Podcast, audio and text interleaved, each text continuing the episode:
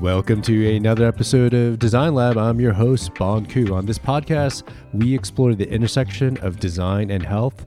Our guest today is Sara Hendren. She is an artist, design researcher, writer, professor at Olin College of Engineering, and the creator and host of the Sketch Model podcast.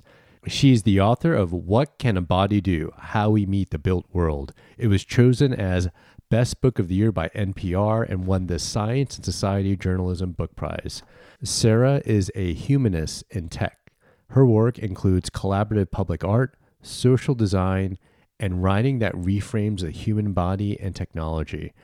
Her work has been exhibited on the White House lawn under the Obama administration at the Victoria and Albert Museum, the DOX Center for Contemporary Art, the Vitra Design Museum, the Seoul Museum of Art, among other venues, and is held in the permanent collections of the Museum of Modern Art and the Cooper Hewitt Design Museum.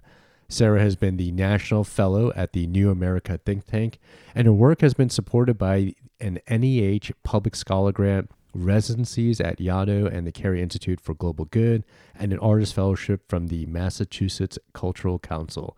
At Olin, she was the principal investigator on a four year initiative to bring more art experiences to engineering students and faculty, and that was supported by the Mellon Foundation.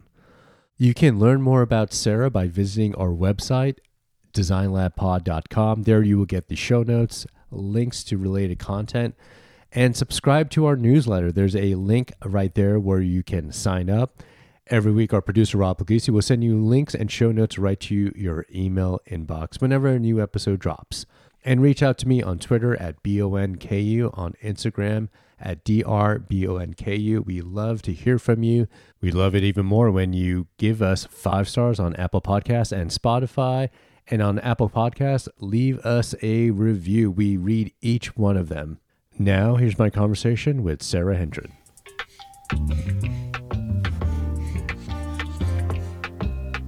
Sara Hendren, welcome to Design Lab. Hi, Bon. It's really nice to be here. Thanks for having me. I watched a talk that you gave in Boston at MIT, and I was fascinated about your career journey path because you studied art, but now you teach as a professor at an engineering school called Olin. And I'm curious about that path. How did an artist end up teaching at an engineering school? Yeah, it's still surprising to me, to be honest. I mean, even though I'm in my ninth year at Olin College, I mean, and I I try to tell my story, career path, whenever I can, because I think a lot of young people who like to make things, who are interested in everything from art to design to engineering, have lots of possible pathways to get into their work. I mean, the very shortest version I can tell you is that I started out in painting, love expressive artifacts, you know, concrete material objects that hold ideas I was almost an historian. I got to have almost a PhD in cultural history. I left that PhD thinking, no, I want to get back to making things. That's something, there's something true there about myself. Mm. I had the first of my three children, Graham, who has Down syndrome. He's 17 years old now. But after he was born, that kind of opened up the whole world of disability, but also prosthetics and the material culture of disability. So things like orthotic braces and little glasses and sensory toys and all kinds of stuff.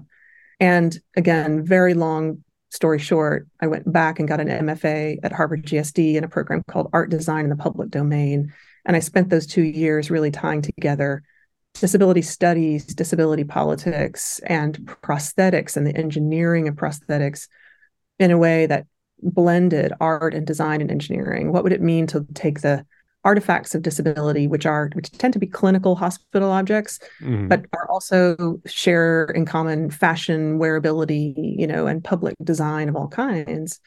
And what would it look like to teach in that way, like a kind of mm. deeply creative and expressive approach to, and really informed by disability studies, approach to technology and engineering? And I thought, well, if I'm going to really do that, I need to be in the laboratory itself. If I really care about young technical makers getting these ideas and the creativity and imagination of disability it matters the most that i'm talking to people who are really in the technical realm and so mm. i ended up here at olin and been doing that ever since those aren't natural bedfellows right art design and engineering you hear design and engineering and for those yeah. who are listening who consider themselves artists or creative and are interested in that design and engineering space I'm curious to know was that like an obvious path to you? Was it clear, or did you yeah. run into hurdles as a as yeah. an artist getting into a different space?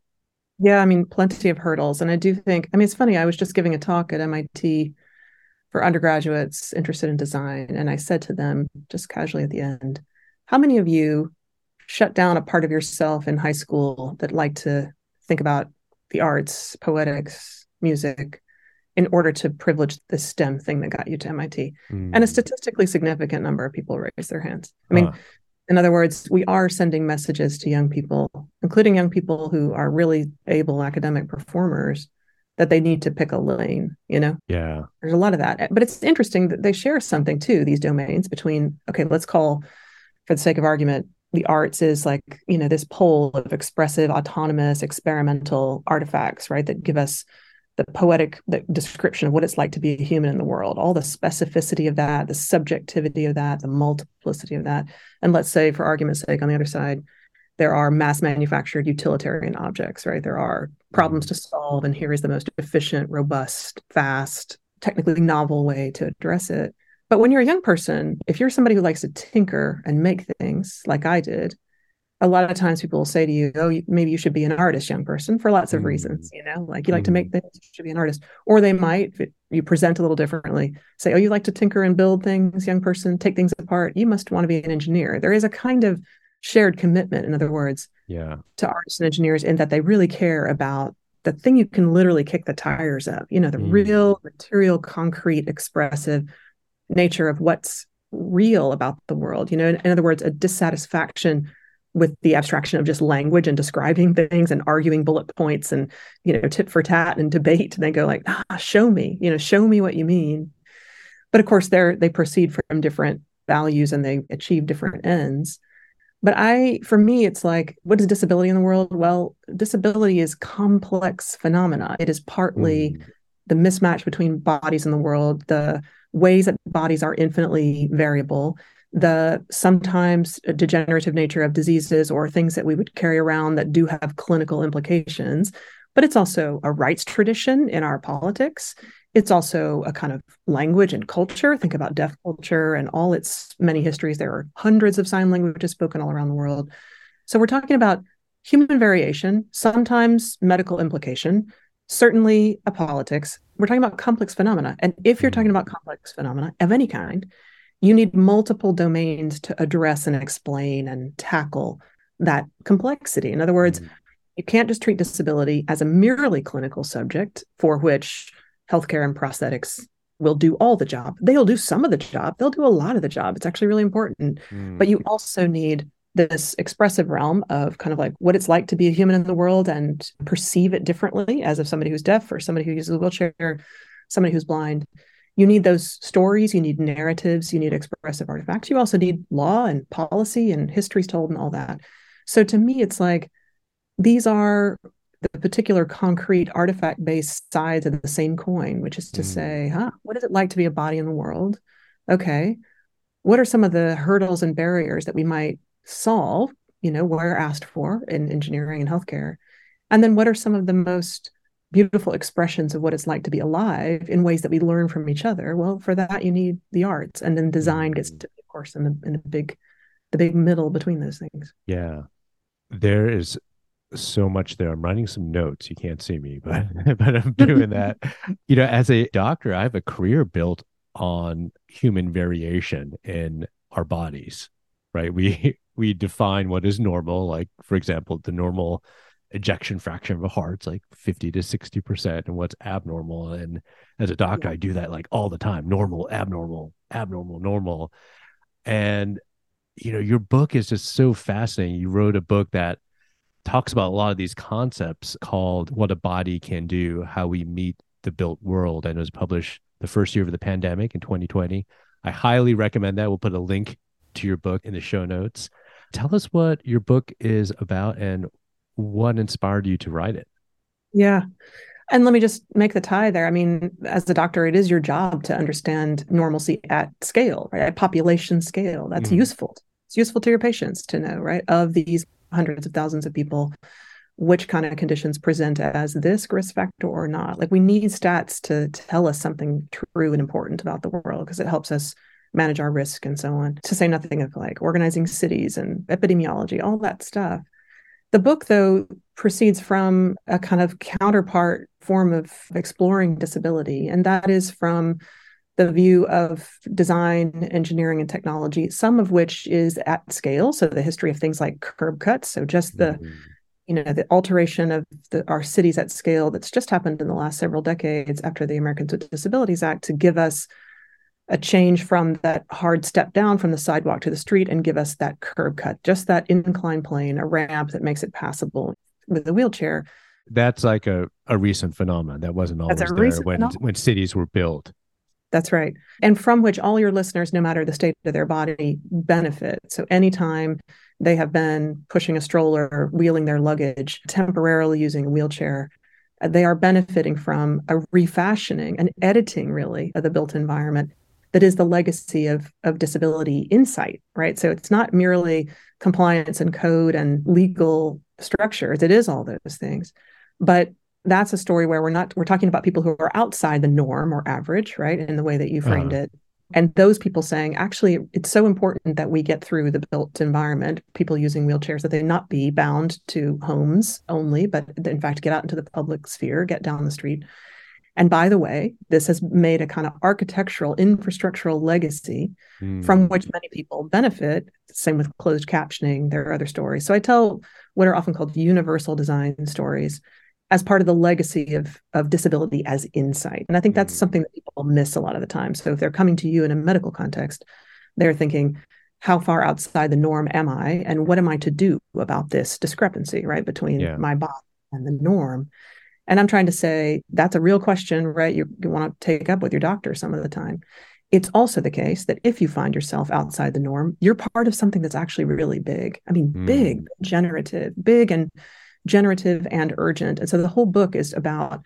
not just those big universal design stories, but you know, meeting a man with one arm and how does he going to resolve changing his baby's diaper, you know, when his when he has born in hand. I mean, he he doesn't use the prosthetics that were built for him because he actually does the world one-handed and with dexterous feet and toes really quite well.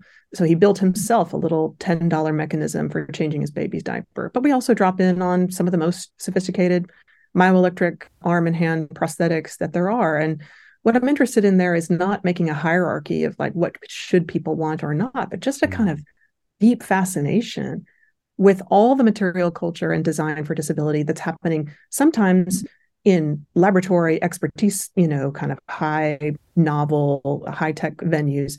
And some of it is just happening the ordinary tinkering that people do in their labs and living rooms. And mm. I bet there, and I tell stories of yeah, wearable prosthetics, but also furniture and kitchen tools and architecture, interior architecture and exterior urban planning.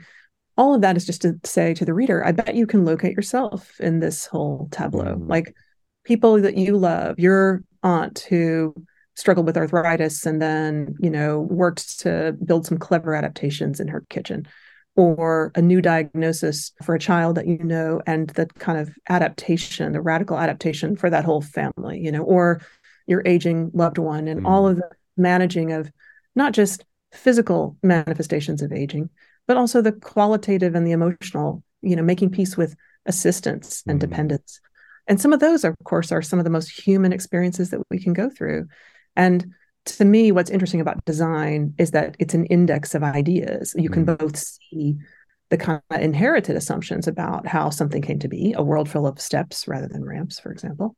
But you can also see in design the possibilities for refashioning the world. And that's what, you know, the thesis of the book really is that like people with disabilities are not actually only waiting around to be included. I mean, inclusion is really important, but they've been actually out on the forefront of navigating and adapting in the most ingenious ways, high tech, low tech, small scale, large scale, for a long time.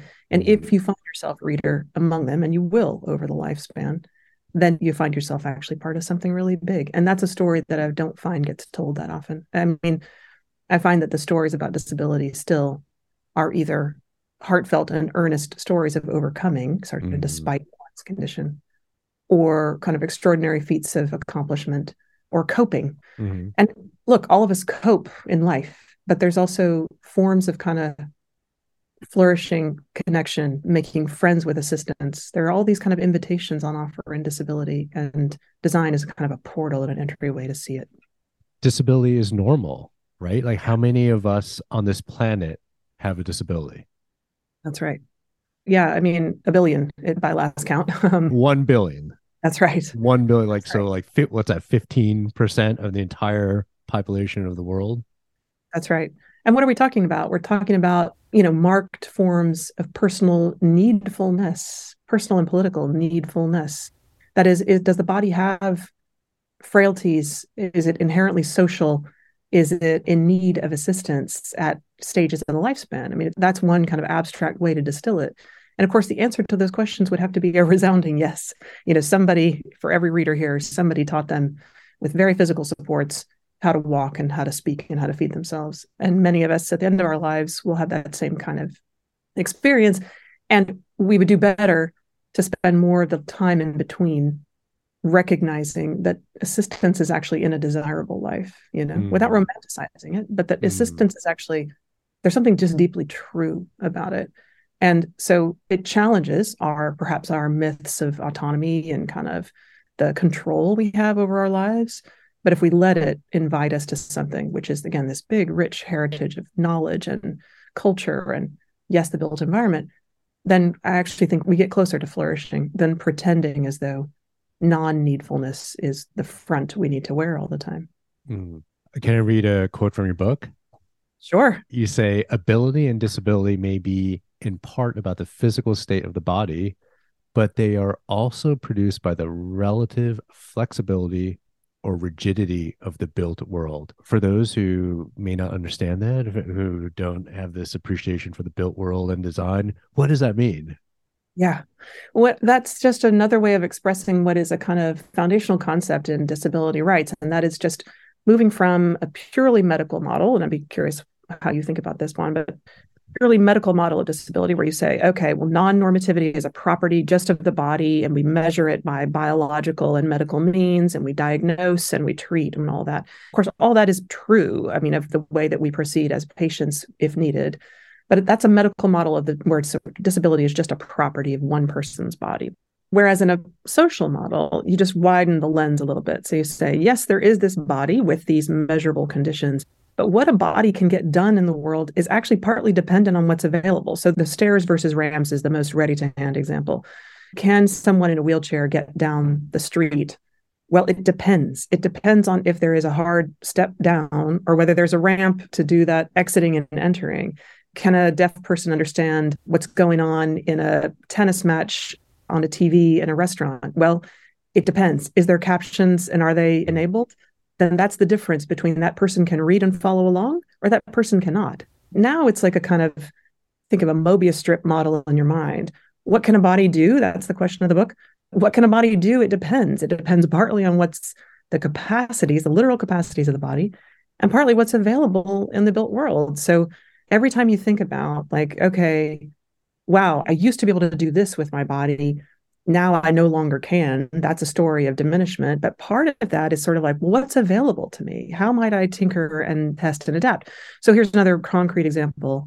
Architecture for dementia is a burgeoning field right now. You probably Mm, yeah. and we can think of dementia as purely a biological phenomenon. And we would say, okay, well, we're going to look for pharmacology, we're looking for drugs to treat the synapses of the brain itself, the processes of the body. And a lot of that sort of quelling anxiety, that kind of thing. All good stuff. And we want to be looking neuroscientifically at possible cures, all of that. Meanwhile, though, what are we talking about in terms of what people are able to do when they're living with this condition? And architecture for dementia is about trying to give strong, placeful, vivid, concrete, reassuring signals in the shape of a room and in the shape of a, a, nursing home and care do that same quelling of anxiety. So in the book, we go to the dementia village called De Hogeweyk in the Netherlands. It's had a number of imitators and it's built like a simulacrum of a, of a small village. So everything, all the structures there have strong, what I would say in design is placefulness, meaning there's not one room that's multi-purpose and in the morning you do gym and in the afternoon there's a lecture. No when you go to a music room all the walls have images of instruments and there are really strong signals that okay this is where you are in space. The same with a grocery store the same with the barber shop the same with the theater.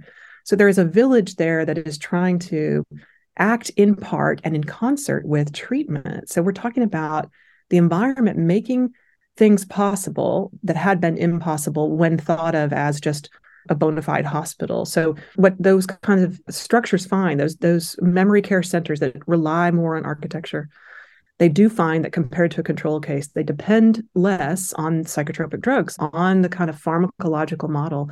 And that seems to me to be a desirable outcome, right? We don't want to just quell symptoms. We want to also allow people a kind of thriving and curiosity and movement, literal movement and conceptual movement through the world if we can. And how extraordinary that it might be architecture that is part of that ecosystem. Mm. So it takes a sensitive kind of team of clinicians and also caregivers and architects to say, what are the kind of surroundings that would buffer and and nurture and protect both in a strong security sense but also in a thriving sense mm condition of life at a certain point. So the questions just get kind of fractal and interesting from there, don't you think, as a clinician? Yeah. Oh no, a hundred percent. And I'm always wondering, should we demand more of design and not accept the the status quo? Like, for example, some bad design harms us. I think of you know what you were saying of us being on our chairs all day long and how a simple chair, that product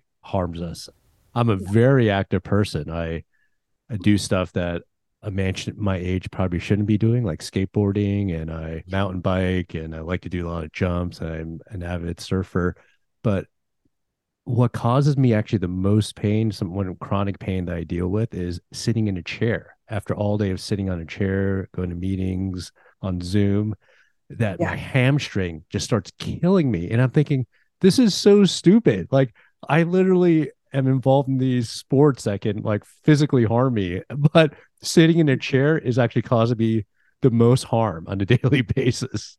Yeah, but I mean, isn't this like explained by kind of just evolutionarily, you know, sort of animal movement that like it's not the sitting itself that's the enemy, it's repetitive motion, right? Mm. So, what is sitting? Who is sitting good for? I mean, sitting is good for making, you know, economic citizens in an information economy, right? I mean, there are other kinds of repetitive labor, yeah. right? That in the past, in 19th century factories and so on, that same repetition, not sitting down, but that same repetition would have caused chronic injury over time.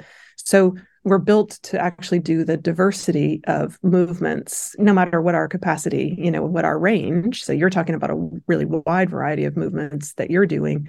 It's not the sitting, it's the repetition. And that should just give us a mm. clue about how our animal bodies are often at odds with you know macro systems that want efficiency and productivity above above all else you know? So hence we get standing desks and slow treadmills at desks and all these ways to try to intervene. But the insight's really interesting when you think about it the creatureliness of yeah. our bodies. And there's so much insight. You even challenge this concept of time and how time is actually designed to benefit some humans and not others in your last chapter that blew my mind away. I was thinking, what is this? I've never thought about time that way. Can you expand that for us? Yeah. Yes. Thank you for the question. So, just for readers to know, the book is organized kind of by scales of design that grow. So, everything, the first chapter is called Limb. So, it's all about kind of extended body parts and prosthetics. It goes to chair with kind of the products and furniture in our lives room to the architecture, street to urban planning. And then the last chapter is called Clock, which is about this non tangible dimension of our time. And I was really driven to write that because my son has Down syndrome. And so, what is his misfitting in the world? And I use Rosemarie Garland Thomson's idea of disability as misfitting. And it's sort of what we were talking about before. Mm-hmm. That is, that the misfit question isn't entirely putting the onus on the body of the person with non-normative capacity. There is that misfit, but the other misfit is how what are the extant qualities of the world. So the misfit runs both ways, she says. It's being a square peg in a round hole. Okay. Rosemarie has very atypical hands and arms. So her misfit is really in thinking about daily tasks that tend to be manual in nature. Well, mm. for somebody with Down syndrome, it's not really about prosthetic parts so much as it is misfitting in time. I mean, that's what you'd have to say, right? So everything we talk about when we talk about developmental and cognitive disability, we use the language of delay. A generation or two ago, we would have talked about retardation. Now that's sort of out of fashion, but it's a really telling example. We're talking about slowness. Mm. That's what we're talking mm. about. And the stigma associated with being slower than average, right? So not evolutionarily quicker and ahead of the curve. All that, all those valences of meaning that we give to slowness versus quickness. And what that means then to be a parent watching your child kind of proceed through a typical normative school day and what is the school day meant to be preparing you for and the sort of future of the working citizen again and the ideas of the good life that are built into that it just helped me to ask different questions given that graham's procedure through school is just so non-normative and it's not even really encapsulated by slowness itself right it's not just mm-hmm. everything mm. comes along but just at a slower pace there is plenty of that but it's also just he's a person living with genetic mutation material on every cell and he is living life differently but down syndrome has no necessary etiology of disease right so in other words nature honors its coming into into being. I mean, there are associated risk factors for certain kinds of physical challenges, but it's not pathological, not not mm. fundamentally. So, what does it mean then to be in a kind of variable, you know, body in the world, and how does it then change our ideas about the normative world? So, I guess, you know, being the parent of any child is a way of seeing dependence up close, as I mentioned before. But being Graham's parent helped me see through a lot of the you know sort of mythology of like go go go and mm-hmm. advancement the quick timelines that a lot of neurotypical kids are kind of shunted through in general you know i had mm. to think i have two neurotypically developing children and i have one very atypical and the sum total of that experience Bon has been to say oh there's an invitation here to share life with people you know, mm-hmm. people, radical individuals. And to see the clock operating differently for my son Graham and to give a bigger, more generous clock to the rest of us too and say, what are we racing toward? We're trying to get, you know, yeah. like, what, what is that idea of the good life? You know, I mean, what is the biggest predictor of happiness over the lifespan? We know this now. It's relationships, mm. right? It's relationships. And Meanwhile, there is in the kind of neurotypical world this just absolute breakneck worship of speed, speed and competition and so on. So clock, all of that is to say that clock was this way of saying, well, how do you design for a different kind of time? And so I get a little bit into some of that, some really clever things like in Singapore, you know, if you're an older adult or somebody with a disability, you can get a little augmentation to your Metro card and you can hover it over the call box at a crosswalk and it will give you an extra 13 seconds in the crosswalk. No way. That's so cool. Amazing. Then it'll revert to its normative. So let's say the crosswalk tends to have 23 seconds. If you're a person with a disability or an older person, you get 34 seconds or something. Mm. Brilliant kind of intervention in the built environment around the clock. So it's not a new piece of equipment exactly. It is, but it's mostly to extend the time. And there's just a lot of ways in which I mean, there's a wonderful, the Smithsonian museums have these programs, mornings at the museum, where every Saturday, one of their many sites will open an hour early for people with, very often with autism spectrum conditions, yeah. come and visit the museums without all the really bright lights and loud noises, like sensory stuff that can be kind of overwhelming to people. So that was a solution, a design solution that didn't actually change any of the normative features in the hardware or software. It was a time difference. You can come an hour early. You don't have to prove your X or Y condition. You just sign up. It's self selected. It's been hugely popular. But there's partly a meditation on my own kind of raising a child who's misfitting in time. But there's also then the design opportunity where the clock is concerned. We talked about universal design before curb cuts being an example of that and you also talk about diffuse design What yeah. is that yeah that's ezio manzini's term he's a design researcher italian and he just talks about really it's the kind of a term of art for a common sense idea just that there are designers who are officially professionalized in design who are doing mechanical design and software design and service design and user experience design all well and good. And he says, just meanwhile, in parallel, ordinary people are actually doing design that they probably wouldn't recognize as such all the time. And if we, again, widen a kind of aperture or lens on all the tinkering and making that's happening in the world, the self organizing of communities, the mutual aid, all kinds of clever exchanges and relationships, we would see the essential process of design at work, which is taking the kind of extant parts and systems and interactions of the world and saying, oh, here's the status quo. What have we assumed is inevitable? What if we didn't assume that was inevitable? And might we rearrange it? So, for example, one story I didn't tell in the book just because I couldn't find a way to fit it in, is of a nursing home in Deventer in the Netherlands, where a redesign of a nursing home there came down as a state mandate to create a bigger minimum footprint for the residents, older adults who lived there. So they would combine rooms very often to, to meet this minimum requirement. So they went through and rehabbed this older folks retirement center to give this bigger footprint. And what they ended up with, say if you, you combined a bunch of rooms, two into one, two into one, two into one down a row, they found they had a little leftover single space at the end of those hallways. Hmm. They thought, okay, well, we can't legally put an older adult there. What are we going to do with this leftover space? And they thought, oh, well, we have a college in town. And I bet there are university students who will be looking for reasonable housing. And meanwhile, we've got this unnatural condition, which is like older folks who aren't seeing enough people outside their generation.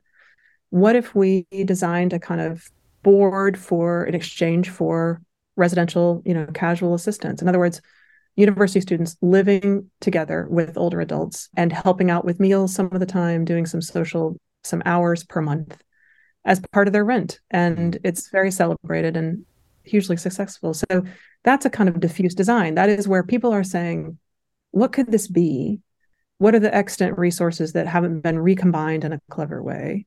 What questions are we not asking? What if we imported new questions? What if we responded to those questions with an idea that the world has not yet seen before? Mm. So some of your people listening are going to be like, "You mean like clever problem solving?" Yes.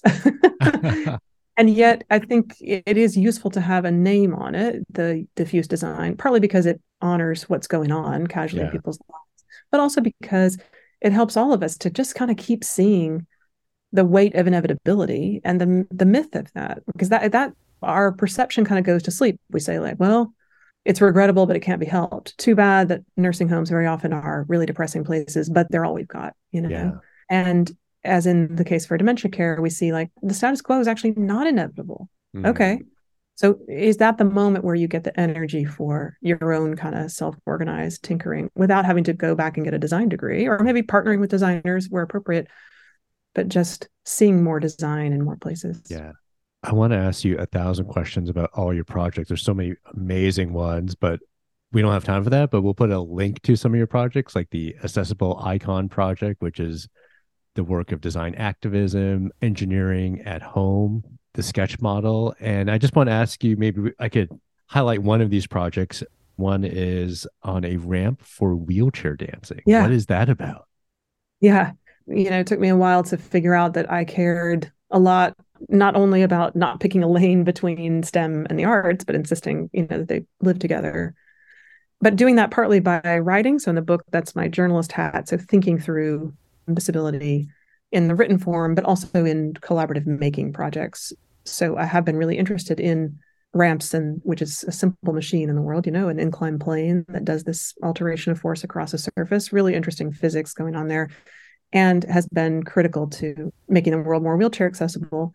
And in 2016, I think a wheelchair dancer named Alice Sheppard wrote to me and said, Hey, like I know you're at Olin College where you have all these fabrication shops, and I'm looking for a ramp, but I don't want it for getting into a building, like practical access. I'm looking mm-hmm. for a ramp to use on stage as a prop for dancing because of course you can make beautiful acceleration and resistance and all kinds of balletic movement with a chair on a stage, right? And at the same time, a ramp, of course, stands for all kinds of practical political things. So this is a dream kind of brief, we would say, in design. So she came to campus and in a house in a physics class, we sort of said, okay, well, how do we take these same mechanics, the locomotion of using a chair, the artful kind of goals that Alice has for this performance, and how do we take the same skills that we'd use for engineering a ramp and build a ramp for beauty, you know, like let it function for these other kind of ends. And to me, again, that that is the most energizing alloy of utility and poetics, you know, like so here's a ramp that is it really matters that that ramp does the load bearing, you know, for all of what else wants to get done. And by the way, doing all kinds of load bearing and important access in the world. But it's also it's meant to make this just kind of extraordinarily beautiful lyrical movement that's possible in a chair that's actually not possible by the walking mm. body. And that does a really profound thing, right? So in a pedagogical context, it tells young engineers that like, oh, making beauty also counts. Like you could mm. use your mm. skills for this end. But for everybody watching Alice dancing in a wheelchair, people who are ambulatory walking folks have to back away a little bit from the kind of inherited wisdom that wheelchair use is a diminished form of walking. And that is that is the mm. tragedy story that a lot of us carry around. And instead to think like, oh, wait, if there are dance moves that are only available if you're using a chair, then that has to destabilize a little bit in a good way uh-huh. my sense of control and the good life that's attached to my walking you know and all the ways that i've taught, talked about people as being wheelchair bound well you look at alice you wouldn't call that boundedness uh-huh. okay well then now you have to think a little bit differently about the other people that you see on the street using wheelchair and the alternate form of mobility that's happening there so to me that is what art does best. It scrambles your categories. It defamiliarizes the familiar. It estranges you from what you had presumed before. You know you're seeing with new eyes and you are thinking then differently about the world. Now that's an art outcome. So it's how do you measure rejiggering the, the synapses in people's brains? You know like that, that's something that people who make culture have to decide they're okay with you know? Like i can't control how you see and perceive alice but i sure can delight in the kind of the beautiful productive uncertainty of that so I both really care that the load bearing on the ramp is really resolved and obeys the laws of physics. I also really care that something indeterminate and beautiful and unscripted and joyful is made at the end. Sara, if we were to come visit you for a meal, where would you take us out to eat? Yes, I love this question. I mean, so speaking of like interrupting the status quo, I would take you to one of the Clover Food Labs here in Boston, which oh, began. Oh yeah, I love that. Yeah, yeah. Yeah. It began as a truck, a food truck, people may know, outside the MIT campus by MIT grads, and had a very, even in the food truck, a very like clinical white laboratory modernist, you know, kind of take on the on what they're doing. And what they're doing is plant-based and locally grown fast food. And it is fast food. So it is breakfast, lunch, and dinner. They have French fries, you know, like all day long. It's quick and fast casual, but it is seasonal. So you can go there and get very inventive sandwiches dependent on like beautifully fried up carrots and turnips and beets and roasted broccoli and all kinds of things but made for local local places so since the food truck days they have opened brick and mortar stores so it's functioning as a mini franchise of delicious food as fast food vegetarian and local as a kind of indicator of the future and again it's really interesting because all of their interior architecture speaks of the future. They don't mm. do that like very often the aesthetics of environmentally sound stuff is like it's sort of back to the land. It's very like green and kind of like neo hippie-ish, where they go like, let's kind of recover an old way of life. And Clover is saying, no, that this is the future. That's what they're saying, right? They've got these very again white modernist spaces that speak much more of a laboratory and they call themselves clover food lab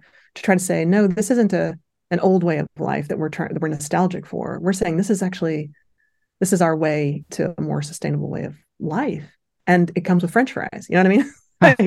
like, they're not sort of saying like, and you have to like literally, you know, sort of like grimly eat your spinach, although the spinach they make is delicious. But you know what I'm saying? They're also like, we make soda and we do breakfast sandwiches and we we fry things up. Like it's not all virtue food. It's like fast food in a sustainable way. And I just I want them to win. I just think it's a really interesting model. One of my favorite places to eat up in Boston. Okay. Yeah. Okay. Yeah. Well, thank you so much, Sara, for coming on the show. Everyone, read her book, What Can a Body Do? How We Meet the Built World. And we'll put links to all your amazing websites on the show notes. Thanks, Sara. Thank you so much, Juan. Great to talk to you. You can learn more about Sara's work by going to our show notes and visiting her website, S A R A H E N D R E N dot com. Design Lab is produced by Rob Puglisi, editing by Fernando Queiroz. Our theme music was created by Emmanuel Houston, and our cover design by Eden Liu. See you next week.